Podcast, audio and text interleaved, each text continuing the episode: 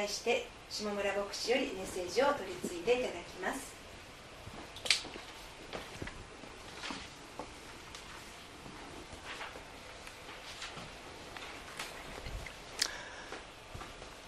皆さんこんにちは。何年か前映画でもヒットしましたビクトル・ユーゴーの「レ・ミゼラブル」実はうちの三女の大学の卒業式がイギリスであったんで。その時まあ大体筋が分かってるんで英語でも大丈夫やろうと。ロンドンではミュージカルに挑戦しました。もちろん字幕ありませんから半分ぐらいしか分かりませんでしたけど。でも筋はこうです。主人公のジャンバルジャンはパンを1個盗んだことで3年の刑に服します。その後脱獄を図ったということで結局19年つながれますが仮出所して出てきた時ミリエル神父に出会います。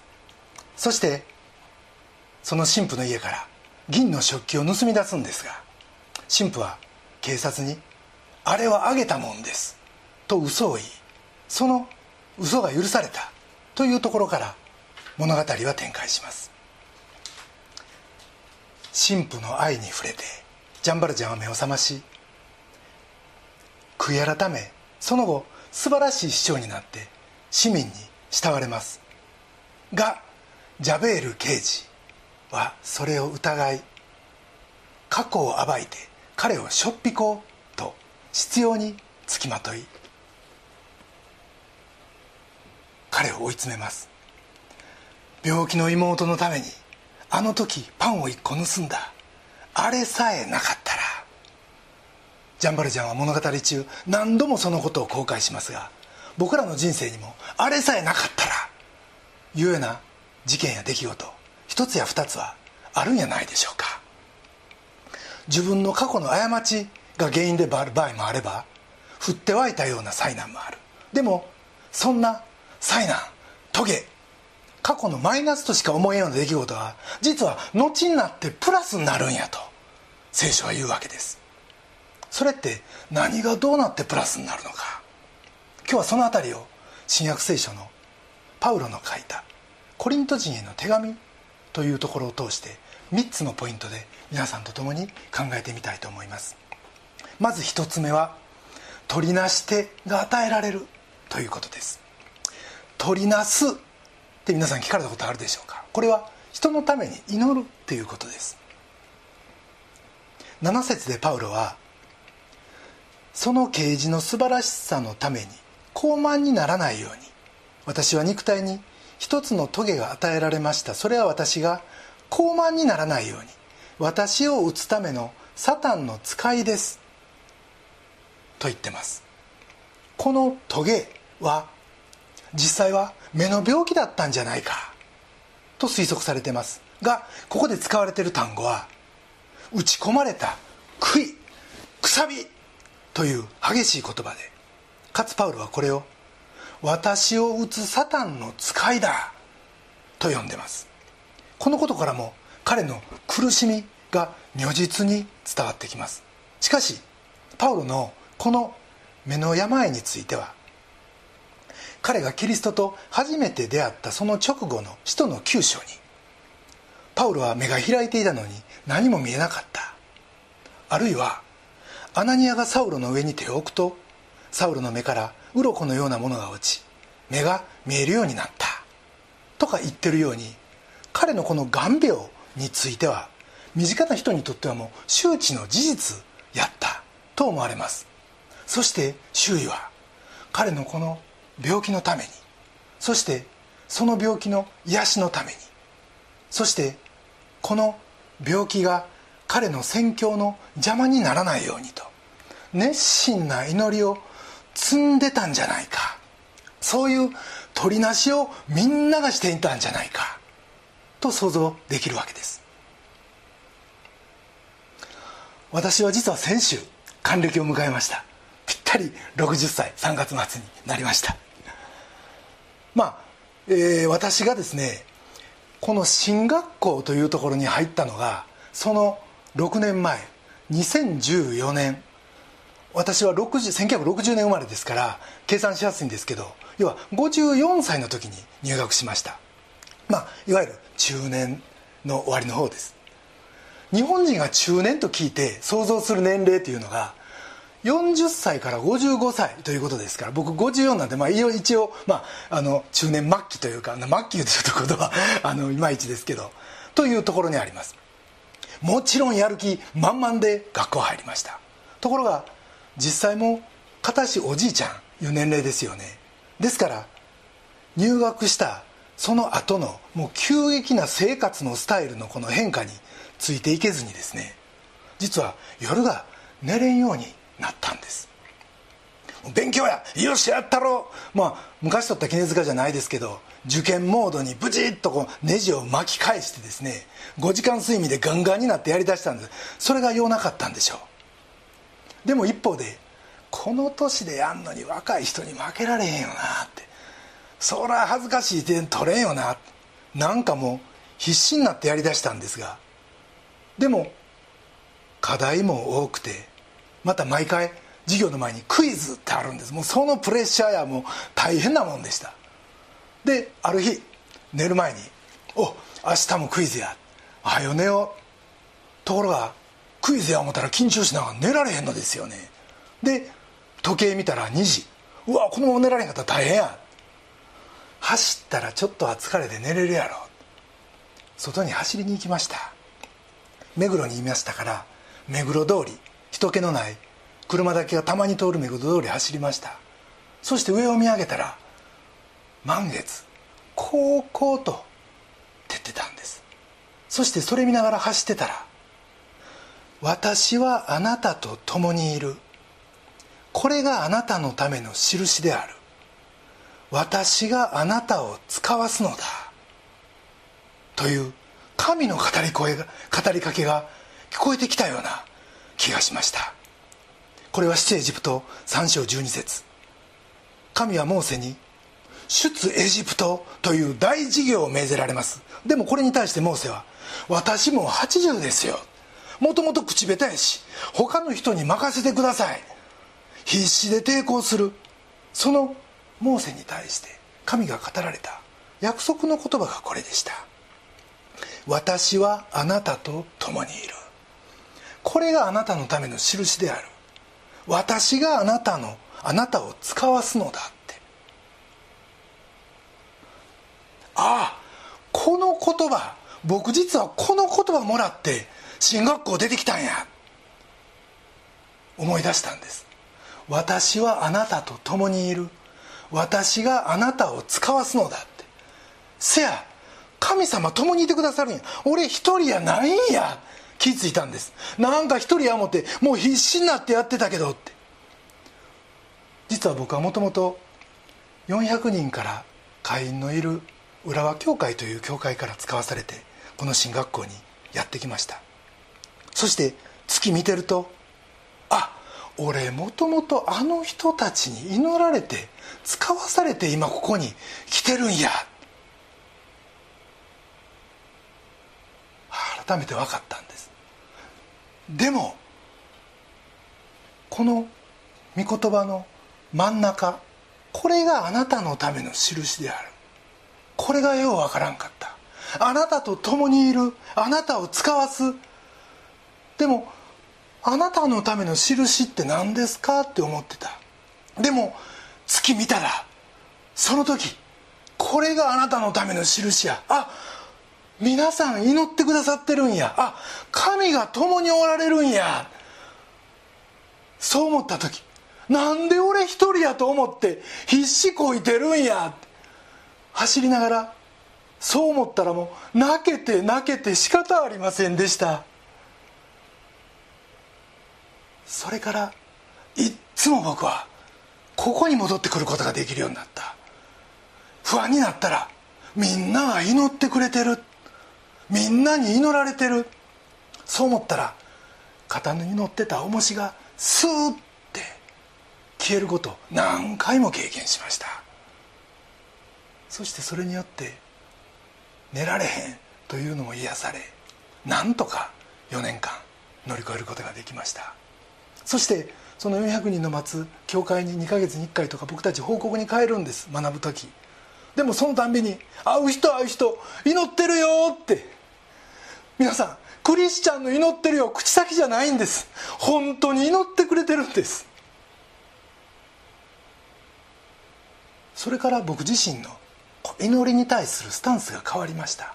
マタイの10章13節。弟子たちに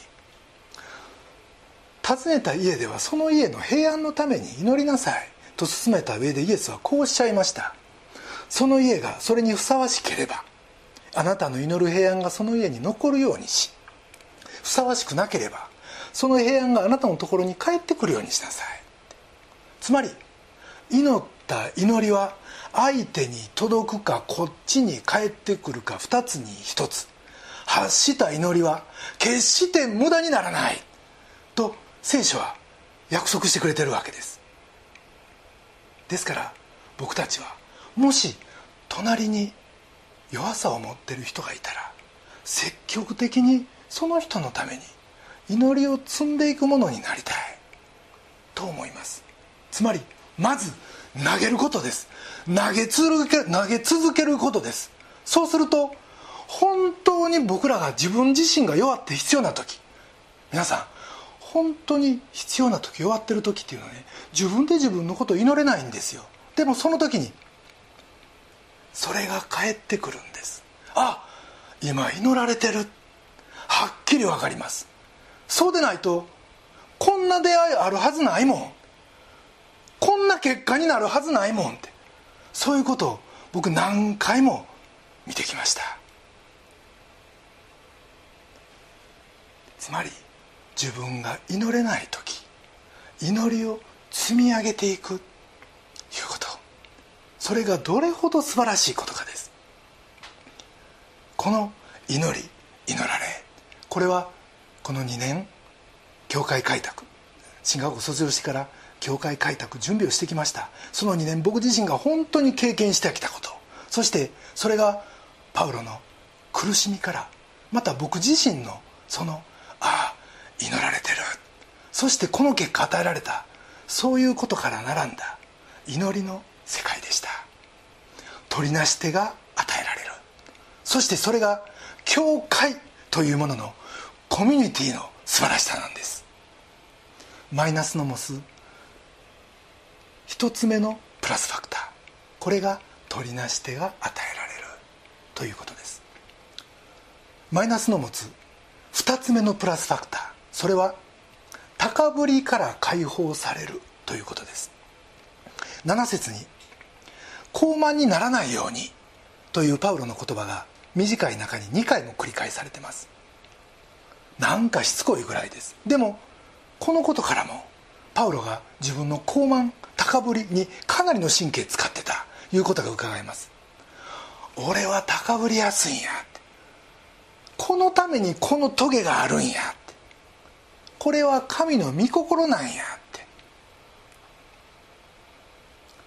ある牧師が高慢高ぶりの説教をした時一人の女性信徒が「先生私はいつも朝鏡の前に立つと自分の美しさに見とれてしまうんですがこれは罪でしょうか？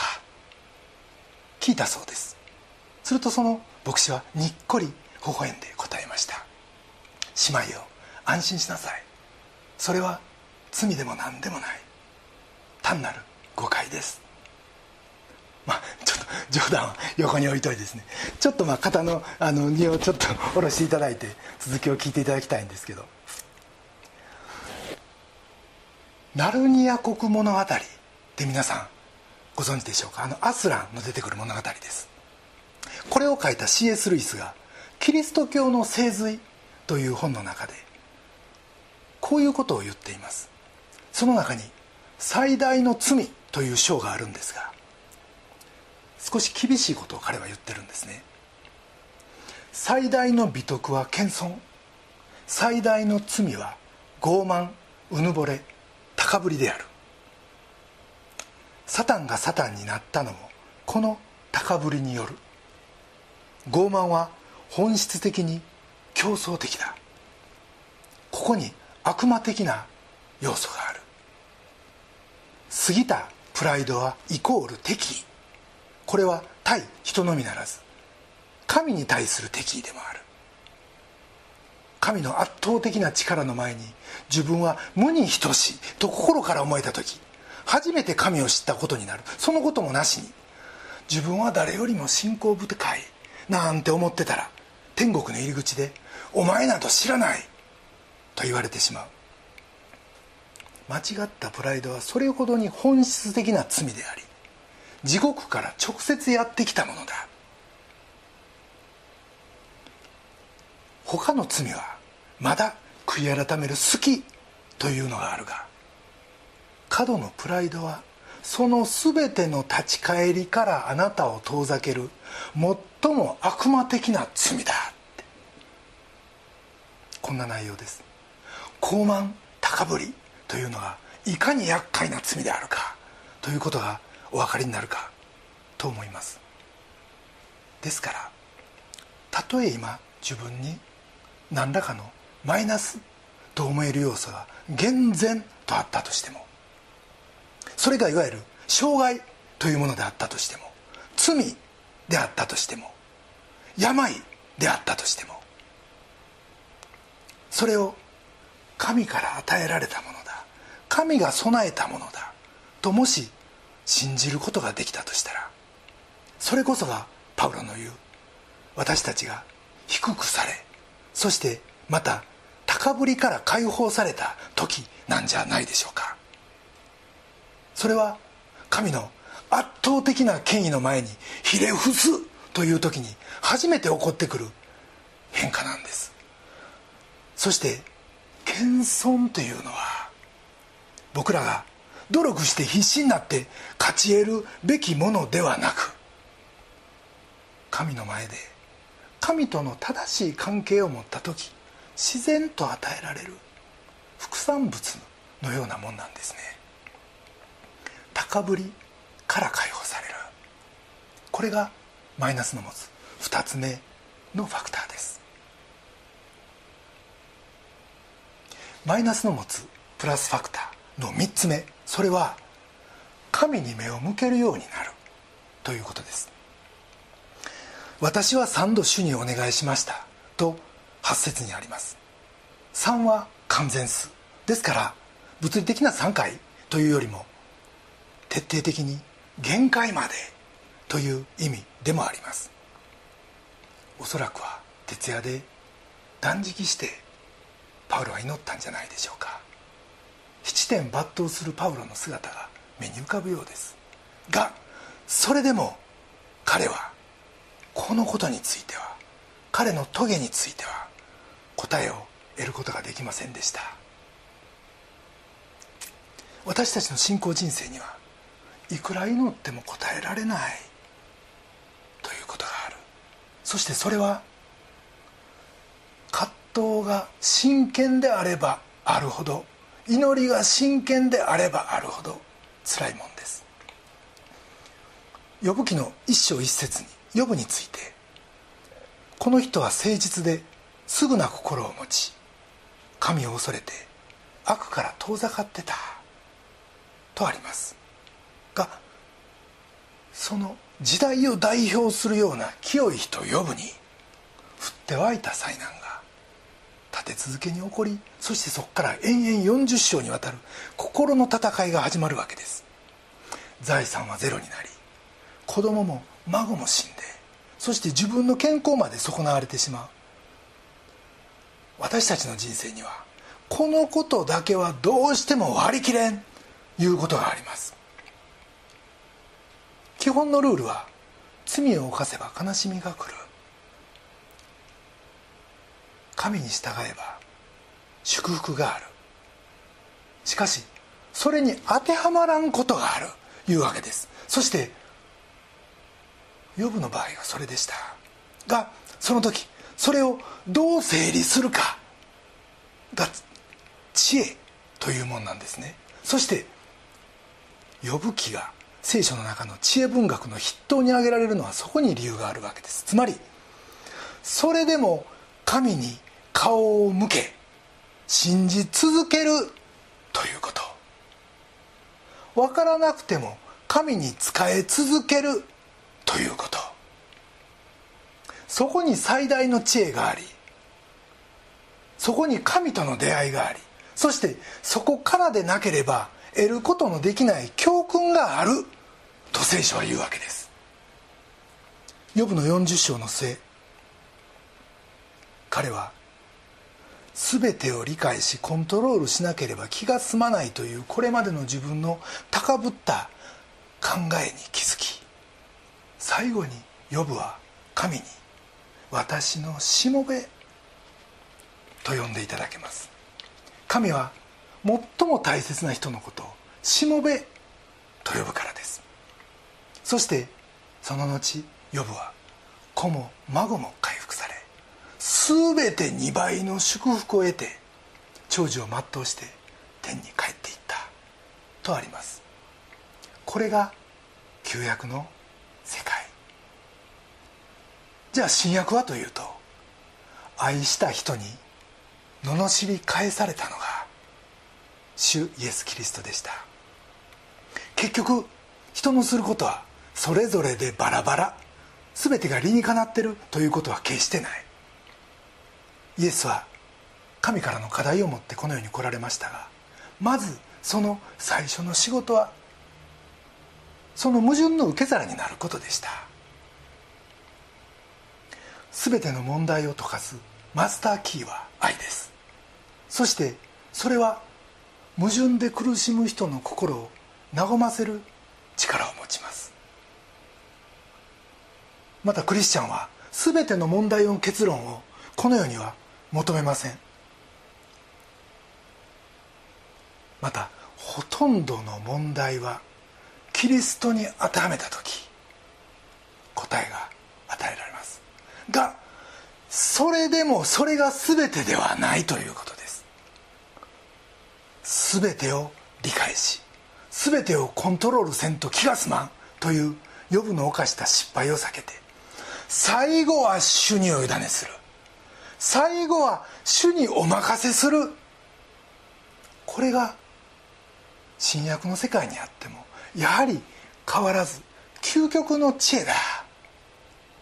ということです。マザー・テレサの「あなたの最高のものを」という詩をご紹介したいと思います。人は不合理で非論理的で利己的です。気にすることなく人を愛しなさい。あなたが善を行うと邪魔されるでしょう。気にすることなくやり遂げなさい。良い行いをしても忘れられるでしょう。気にすることなくし続けなさい。あなたの正直さと誠実さがあなたを傷つけるでしょう。気にすることなく正直で誠実であり続けなさい。助けた相手から恩知らずの仕打ちを受けるでしょう。気にすることなく助け続けなさい。あなたの中の最良のものを世に与えなさい。蹴り返されても気にすることなく最良のものを与え続けなさい。最後に振り返るとあなたにも分かるはず。結局は全てあなたと内なる神との間のことなのです。あなたと隣の人との間のことであったことは一度もないのです。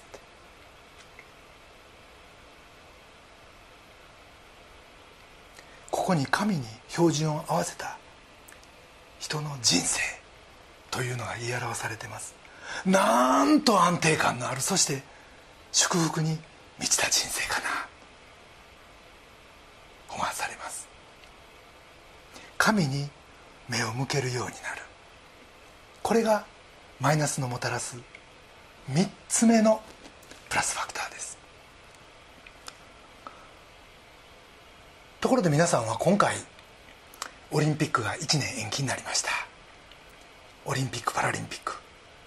でも代表の選考はもう改めてしないよと。そのままだよ。という知らせが来て。それに対してオリンピックすでに内定しているアスリートたちにどう思われますか？という質問をしたところ。1年の間今のレベルキープするの大変やって。どっちかいうとネガティブな反応が多かった。というのに皆さん気づかれたでしょうか？まあそりゃそうやよなって僕は普通に思いながら聞いてたんです。ところがその後パラリンピックの内定者にも同じことを聞いた。するとほぼ全員この1年でさらに技術アップが図れると思うんで有効に使いたいと思うほとんどがものすごい前向きなんでびっくりしました。一体何がちゃうんかなもちろん健常者のオリンピックの方が人口も多いし歴史も長いしプレッシャー大きいことは分かります。でも僕が思った最大の違いはこのパラリンピックの選手たちは人生のどん底知ってるいうところにあるんちゃうかなって。彼らは人生のどっかで一回底打ってるわけですよ。だから彼らの人生は V 字復活のここにおるわけですよ。上向いてるわけです。だからこれからのことについても上向きのことが彼らの心を占めてるいうことなんちゃうかな。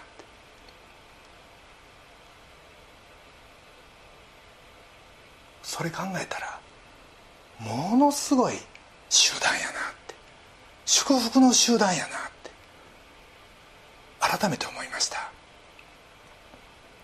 そしてさっき弱さゆえのプラスファクターに挙げた謙遜さいうのも彼らいろんな会話の中で持ってるっていうことを感じました。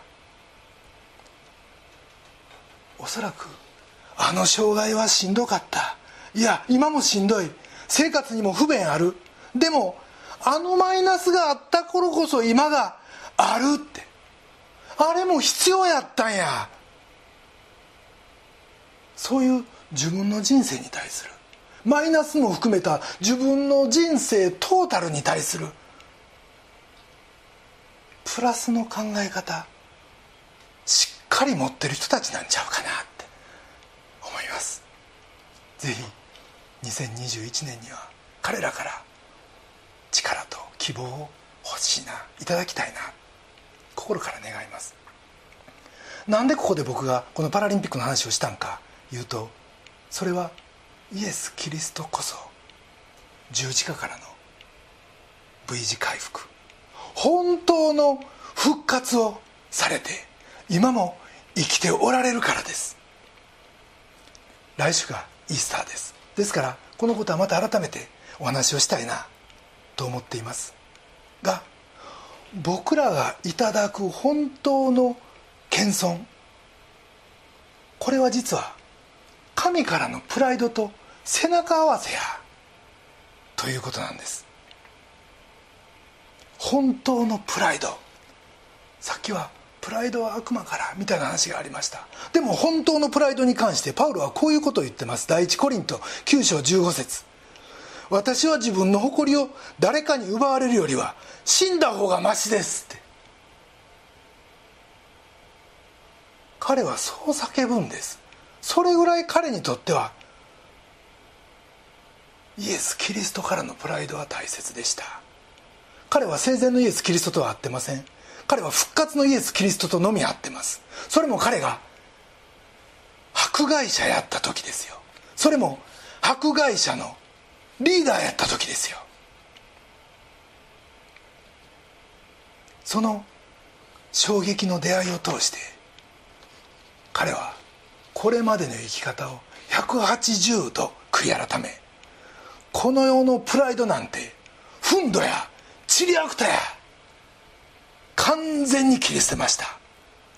そこまで言うのは誇り高く神を信じてるはずのパリサイ人がパウロは実はそのパリサイ人の代表やったんですけれどもそのパリサイ人がイエス・キリストを殺したからです。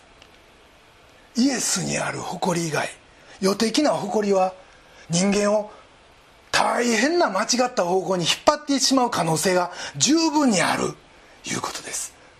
そしてその新しく生まれ変わったパウロが命にかけて守ろうとしたのがイエス・キリストにある誇りでした。そのことはまた改めてお話をしたいと思います。パウロの抱えるマイナスというのは温存されたまま主がそのパウロに語りかけられたのが9節10節です。それを読みいたします。しかし主は私の恵みはあなたに十分である。私の力は弱さのうちに完全に現れるからであると言われました。ですから私はキリストの力が私を覆うためにむしろ大いに喜んで私の弱さを誇りましょう。ですから私はキリストのゆえに弱さ侮辱苦痛迫害困難を喜んでいます。というのは私が弱い時にこそ私は強いからです。私が弱い時にこそ私は強い予的なプライドとキリストにあるプライド微妙なところあります。でもこの2つをクリアにしてくれるのは弱さだってパウロは言うわけです。弱さを通して本物が得られるって弱さを通して本物の強さが得られるってパウロは言うわけです。皆さんはゴルフボールの表面があの凸凹なんなんでかご存知ですか？もしあれがないと。そしてもしピンポン玉みたいにつるっとした表面やったら同じように叩いても260ヤードも飛ばないんです。ちょっと見え張りましたけど僕の場合うまく当たっても200ヤードちょろちょろなんですけど。でももしつるっとしたらもっと飛ばないんです。つまりあのへこみが空気抵抗を抑えてボールに羽を与えてあれだけの飛距離を可能にする。僕らは落ち込みへっこみが日々数多くある。でもそれゆえに僕らは次の飛躍を手にすることができるいうことです。逆に試練も困難もへこみも落ち込みも何も知らんままやったら僕らいつまでたっても大きく飛ぶことはできんということです。パウロは弱さゆえに取りなし手が与えられ高ぶりから解放され神に目を向け一層激しく霊に燃えて働くことができました。が僕らも自分の人生ひょっとして真珠貝なんじゃないかないうふうに思います。弱さゆえのトゲがある。トゲゆえの痛みがある。痛みゆえの涙がある。でも長い間にその涙が固まって輝く真珠になるんです。過去の罪に泣いたジャンバルジャンが真の愛の人になれたように元から完璧な人なんて一人も存在しないんです。困難の中で僕らのために真剣に祈ってくれてる一人がいる。取りなし手がいるって。そのことに気づき主に癒され弱さゆえに強くしていただいて涙を真珠に変えていただいてへこみゆえに飛べるようになって一回そこを打ってるからしっかり上見ることができる。上昇気流に乗り続けることができる。そういう人生。そして主にある。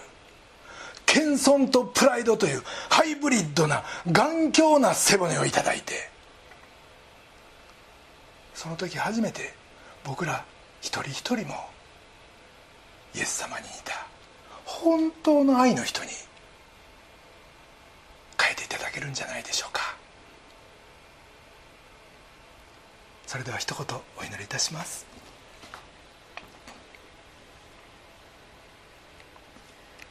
私の恵みはあなたに十分である。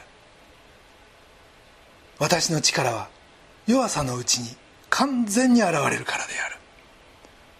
天のお父様皆をあがめます。私たちはしばしば困難の中に置かれます。どうしてこんなことが起こるんや。僕らひょっとして愛されてないんちゃうか？いやあなたの存在すら疑いかねない信仰の薄い私たちです。でもあなたはそういったマイナスを通して大いなる恵み大いなるプラス次なる飛躍 V 字復活を私たちの人生に与えてくださっていること。また私たちを人の痛みの分かる愛の人に変えようとしてくださっていることを感謝します。主よ私たちに今必要なのは真の誇りです。謙遜さに裏付けられた誇りです。